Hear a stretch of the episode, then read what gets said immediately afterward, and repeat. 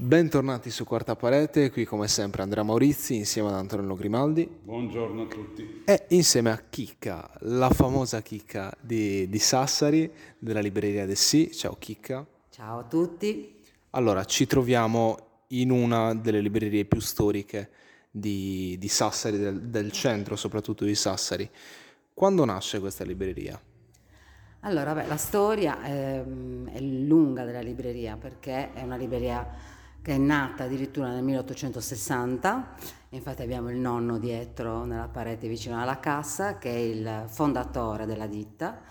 In realtà lui era un tipografo, quindi nasce come tipografia, diventa col tempo una cartoleria e poi nei primi anni del 1960 mio padre fonda la libreria, nasce la libreria, quindi un posto dove si vendono i libri della tipografia, no? Quindi era facile la sequenza di dello sviluppo.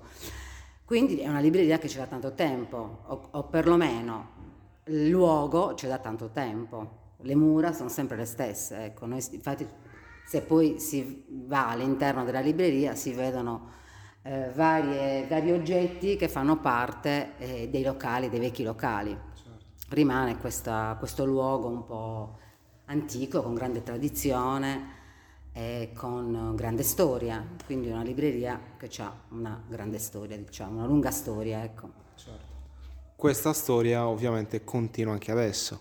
Continua con l'ultima generazione, esatto. Certo, l'ultima generazione, un po' per caso. Per caso anche quello di mio padre, perché mio padre era laureato in scienze biologiche e doveva partire in India.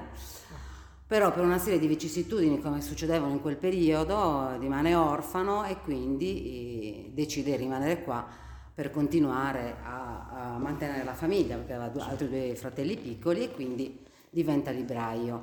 Ed è una storia anche particolare, nel senso che mio padre diventa libraio perché incontra mia madre a Cagliari, che era la figlia delle librerie Cocco, sono le librerie famose di Cagliari. Quindi mio nonno in qualche modo ha aiutato, o comunque ha dato delle referenze perché mio padre potesse iniziare a trattare quei libri, e quindi una storia veramente di librerie che si sono incrociate. Certo. Chiaramente tutte storiche le librerie. Libreria Cocco, lo stesso storica, adesso continua con mio cugino, un giovane di 20 anni, che ha deciso di rimettersi in gioco con la libreria. Certo. A me queste cose mi sono arrivate, diciamo, no? Cioè è stata un po' logica la mia scelta, neanche tanto logica, nel senso che io ho fatto giurisprudenza, volevo fare l'avvocato, volevo fare il magistrato, volevo fare tante cose. Poi in realtà quando andavo negli studi mi diceva no, ma assolutamente non è il caso che lei si metta, sono figlia unica, ma continua l'attività di suo padre, e così è stato, un po' per gioco, perché comunque stare all'interno di una libreria è bello. Certo. E un po' perché in realtà il rapporto con mio padre era molto un bel rapporto, e quindi non è stata una scelta, sai, uno da piccolo dicevo voglio fare il libraio, no, ecco, io sono diventata libraia ma col tempo. Certo. Quindi avete fatto crescere un po' di generazioni di sassaresi. Sì, è una libreria di generazioni, ancora adesso vengono i vecchi clienti o i figli dei clienti, perché poi in realtà i clienti portano i bambini. Certo. e così da generazione in generazione coltivano questa passione, e quindi credo che sia importante, di questa libreria sia importante il luogo. Certo. Cioè proprio perché la libreria è al centro, proprio perché ha quel nome, perché ha fatto tante attività dal punto di vista culturale. Mio padre editava libri, era un editore, quindi c'era tutto un giro di persone, professori universitari, che comunque hanno continuato. Poi la libreria è cambiata, nel senso che nel momento in cui sono subentrata io, mio padre è andato in pensione, abbiamo fatto delle scelte diverse, abbiamo iniziato questa libreria, abbiamo fatto una società, poi nella società sono rimasta da sola, però voglio dire c'è stato uno sviluppo, un adeguarsi ai tempi, perché questa è la difficoltà poi di rimanere dentro un commercio di libri, che è sempre stato difficile, è un po' adeguarsi alla domanda che arriva, perché adesso c'è internet, c'è l'online, l'acquisto online, ci sono tante cose che hanno diminuito tanto il fatto di fisicamente andare a una libreria. Adesso qual è secondo te la composizione del pubblico di questa libreria, sia da un punto di vista anagrafico proprio, sia da un punto di vista culturale, diciamo? Secondo me il pubblico della libreria è un pubblico, è il pubblico che va agli spettacoli, che va al cinema, che va al teatro, cioè un pubblico attento e curioso, e a cui piace andare nel luogo, scovare i libri, di solito un pubblico attento e curioso che si informa, che legge. Ed è bello anche il fatto che la clientela, il pubblico che io ho, si dia consigli anche fra di loro, cioè c'è una specie di community fisica, no? Sai, le community del telefonino, dei social, diventa anche un luogo di incontro, un punto di riferimento, un luogo di incontro, puoi incontrare le persone, darti appuntamento, parlare di libri, di eventi. Non è detto che le persone vengano qua solo a comprare, ecco. E questo è anche un po', come dire, il fatto di avere una libreria, non solo puoi pensare di vendere i libri, devi pensare anche di fare delle attività, di portare la gente dentro, dai bambini, gli adulti, e quindi un po' è cambiato, no? Certo, ma guarda, mi riallaccio a quello che stavi dicendo prima, che comunque anche lì, come con l'avvento di internet, come state riuscendo? Cosa vuol dire essere una libreria nel centro di Sassari nel 2022? Esatto, allora c'è insomma, il positivo è che essendo al centro di Sassari è una libreria anche di passaggio, cioè la gente va al centro di Sassari, soprattutto questi anni del Covid un po' hanno aiutato, perché la gente andava meno nei centri commerciali, andava più al centro, e nonostante ci sia stato un calo iniziale o comunque uno spavento iniziale di non vendere più, c'è stata anche la possibilità di contattare maggiormente le persone, no? Io ho fatto dei segnalibri dove dicevo, invece di cliccare internet e comprare il libro online, chiama il mio numero di telefono e ti ordino il libro, lo puoi anche lasciare, perché la facilità dell'online è che tu clicchi un pulsante e il libro dopo 2 giorni a casa, no? Però c'è anche la fregatura che se il libro non è quello che volevi o se invece in una libreria puoi anche lasciarlo, con internet è così, però invece qui puoi anche lasciarlo, puoi anche decidere di avere, vuoi un argomento, sei interessato a un argomento, puoi ordinare diversi libri e puoi comprare quelli che ti interessano, cioè devi dare un servizio in più rispetto a quello di internet. Quindi ho cercato di far capire alla gente questo, cioè che potevano comunque usufruire di questo servizio, cioè di farsi arrivare i libri, di sceglierli, di non doverli pagare anticipatamente, così un po' ti devi, credo, Poi è vero anche che è una libreria di passaggio, quindi i turisti, le persone, c'è anche una nuova clientela, perché sì, è una libreria storica, ma non è che ti puoi basare sulle generazioni che non ci sono neanche più, no? Qui devi capire anche i giovani, quindi trovare i giovani. Io c'ho questo spazio, questa sala che mi piacerebbe, adesso vabbè ci sono 2 anni di Covid, che mi piacerebbe aprire ai giovani, aprire anche sala prove per la musica, cioè che i giovani possano venire qua e fare anche delle cose dentro questa sala, no? In modo da farli entrare. È vero che c'è una nuova tendenza, una è quella dei manga, dei fumetti giapponesi, quindi abbiamo notato in quest'ultimo anno tantissimi giovani dai 10 ai 13, cioè quella fascia di bambini, di ragazzini che non vedi più perché telefonino, tablet eccetera, invece con questo i manga sono un modo per farli ritornare, perché poi sono collezionisti, sono pazzi. Bisogna dire anche che il pubblico è collezionista, è il lettore forte, è uno che vuole venire, se vede il libro lo compra in quel momento, tradisce. Probabilmente il pubblico mio e delle altre librerie è più o meno lo stesso, no? Perché ti piace quel prodotto e vai nei posti che vendono quel prodotto. però devi riuscire a cogliere l'occasione dell'acquisto, quindi ragazzini dai 10 ai 13 moltissimi, e non è che io sia un'esperta di manga, quindi ho lavorato con i ragazzi. Ma il problema infatti è che tolto che i manga ormai vanno per la maggiore, ma più che altro la fascia che va da quelli delle medie a quelli del liceo, dell'università, sì. È sempre una fascia un po', è un punto di domanda quella fascia lì. Guarda, è un punto di domanda, però anche questo io ho notato che i giovani un po' si stanno riavvicinando, non lo so, forse il Covid. Allora, prima di tutto c'è anche all'interno della libreria ormai c'è questo settore che si chiama BookTok, cioè che sono i libri che vengono pubblicizzati nel TikTok, okay. Si chiama BookTok ed è un fenomeno, addirittura l'ha preso in considerazione anche Robinson, che sono gli inserti dedicati alla lettura, e devo dire che le vendite di questi libri che vengono pubblicizzati salgono tantissimo, quindi, e sono ragazzine, devo dire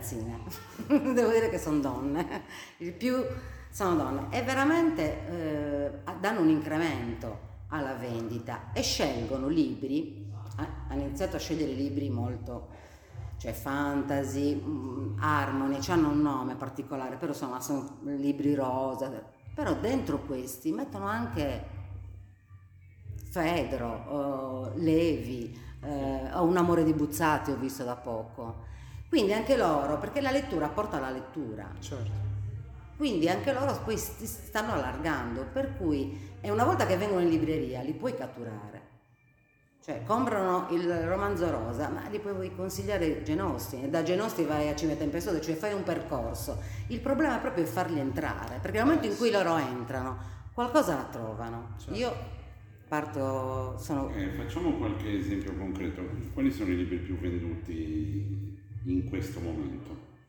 In generale, proprio in generale. Ma in generale sì, i libri più venduti sono sempre quelli che rispecchiano un po' le classifiche che ci sono poi sui libri, sui quotidiani, e quindi sono i gialli, di solito sono i gialli, per cui l'ultimo di Dickel, che è Caro Figlio, De Cataldo, cioè tutta questa, soprattutto nella mia libreria, devo dire, ci sono tutti questi noir, cosiddetti noir, che sono quei libri dove c'è un ispettore, dove c'è un personaggio, storie che si susseguono, e quindi c'è una fidelizzazione, no?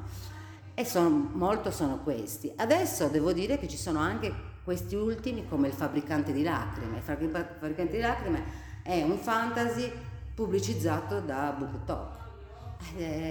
Una vita come tante, che è un libro difficile anche, un libro pesante, ma le vendite sono i più venduti, anche nei giornali questo esiste, cioè non è solamente a Sassari, il fenomeno non è mai locale. Certo. E se invece dovresti consigliare tu 3 libri? Di quelli che hai adesso in libreria? Allora, io in realtà faccio, siccome queste domande così a me mi fanno rabbrividire. È la tipica domanda che mi fa sentire male. In realtà io, che non ho grande memoria, cosa faccio? Creo dei banconi dove ci sono dei libri che devi aver assolutamente letto, secondo me, con bravi autori che mi devono venire subito in testa, perché cosa consiglio? Io ti posso consigliare adesso Stoner, ti posso consigliare, però il consiglio del libraio secondo me non è tanto sul più venduto o sul mio gusto personale, è capire un po' il percorso di lettura che la persona ha fatto, perché se no io dovrei sapere tutto certo. Quello che c'è, invece io utilizzo anche i consigli degli altri, quello che dicono gli altri e cosa hai letto tu. Cioè se tu mi dici a me piacciono i romanzi di avventura, io ti considero un romanzo anche se non ho letto, cioè non è detto che io debba leggere tutto, certo. Chiaro che poi è vero anche che magari mi posso ritrovare con dei clienti che hanno i miei gusti, quindi cosa consiglierei? Forse consiglierei consiglierei in questo momento Elizabeth Strout o William Crossroad di Frazen, anche Stoner, che non è una novità, però lo consiglierei perché comunque è sempre una storia che... Poi ci sono, ecco, che piace a 360 gradi, ci sono quei libri che vanno bene per tutti, allora tu li devi un po' tenere in considerazione per poterli consigliare al momento giusto. Anche il rompilettura, quelle persone che magari non vogliono leggere, il rompilettura, allora devono trovare di nuovo la voglia di rimettersi a leggere, cioè, e quindi me compreso dei... che devo, mi devo sbloccare per poter leggere, però dobbiamo fare un'intervista al contrario, cioè cosa hai letto ultimamente, cosa ti piacerebbe, cosa vorresti approfondire, cioè.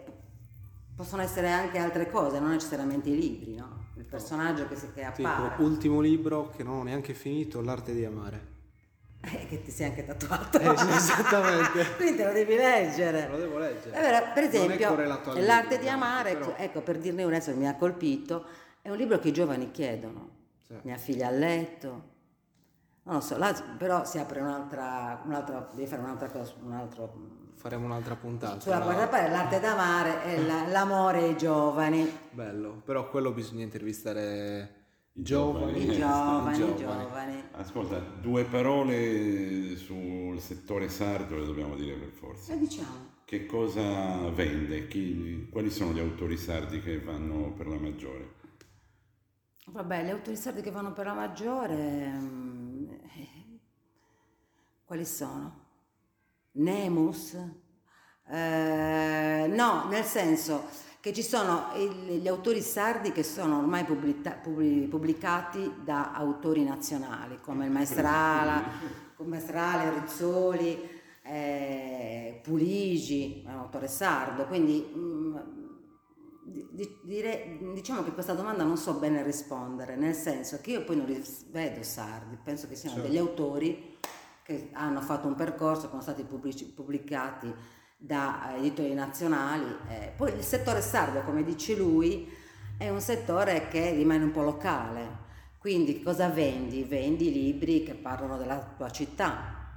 L'anno scorso i più venduti sono stati La Belle Époque, quindi gli anni 20 di Sassari, e poi due libri che ha fatto Arvi, editi dalla Edes, su Sassari, primi dal 900 al 950 e l'altro dal 950 al 990, dove là trovavi tutti i vari personaggi sassaresi. Sono stati un caso, hanno fatto anche un articolo sul giornale, perché tutti vogliono vedere, ritrovarsi, forse anche un po' riprendersi questa città. Certo. Quindi io penso che il settore sardo è un po' in crollo, cioè un po' in declino. Però queste cose ancora vanno. Ok. No, l'ultimissima cosa che abbiamo chiesto anche agli altri, ma Sassari secondo te è una città che legge, a cui piace leggere, proprio in generale la città? Ma secondo me, devo dire, io sono un'ottimista, una positiva, e quindi sì, secondo me a Sassari piace leggere. Vedo le presentazioni con tanta gente, quindi devi cercare degli stimoli per coinvolgere Sassari, forse come tutte le città di provincia, come tutte le città, come tutti. Però non posso dire che non sia una città che legge. Ci sono 5 librerie importanti, voglio dire, saremo tutti disperati, lo siamo in realtà, però secondo me sì. Ok, dai, grazie mille per questi minuti che ci hai regalato. Grazie a voi. Niente, speriamo che ovviamente la libreria Dessì continui il suo percorso. Esatto. Grazie mille. Ciao.